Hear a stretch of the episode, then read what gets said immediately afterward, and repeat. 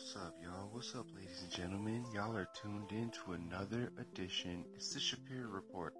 Let's discuss basketball. Real quick, this episode is brought to you by Relationship Hero. 30 minutes for free by mentioning the code Shapiro Report and Macho, the video game. I'm making this podcast while playing 2K right now. Life's busy. I got three jobs.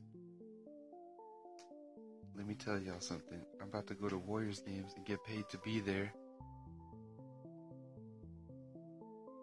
And I'll be podcasting after. I know I missed a bunch of podcasts in a row, but I'm back at it.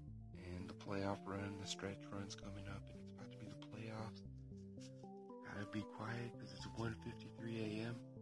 But I had to come back to the podcasting game because Kevin Durant just fucking took over 14 points in a row.